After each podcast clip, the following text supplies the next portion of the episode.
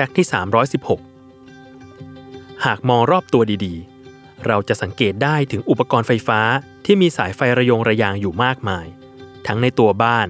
หรือตามห้างร้านต่างๆ และหากตั้งข้อสังเกตอีกดีๆ เราจะรู้สึกว่าสายไฟในบ้านทำไมมันถึงทนทานและมีอายุยาวนานขนาดนั้น บางครั้งมีการเปลี่ยนผ่านคนในบ้านหลายต่อหลายรุ่น สายไฟบางเส้น ก็ยังคงยืนระยะการใช้งาน จนแทบจะมีอายุเท่าสมาชิกในครอบครัวของเรารุ่นต่อไปเลยก็มีเหมือนกัน นั่นก็เพราะ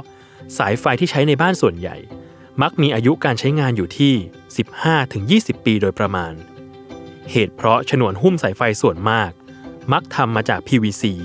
ที่มีความแข็งแรงทนทาน สายไฟในตัวบ้านจึงอยู่ได้นานแบบสบายๆแต่ถ้าหากสายไฟอยู่นอกตัวบ้าน โดนแดดฝน หรือได้รับแรงกระแทกต่างๆ จากสิ่งแวดล้อมรอบข้าง อายุการใช้งานของสายไฟเส้นนั้น ก็จะลดหลั่นลงไปตามลำดับ เช่น จากอายุการใช้งานเต็มที่ 15 ปี ก็อาจจะเหลือเพียงแค่ 8-10 ปีโดยประมาณ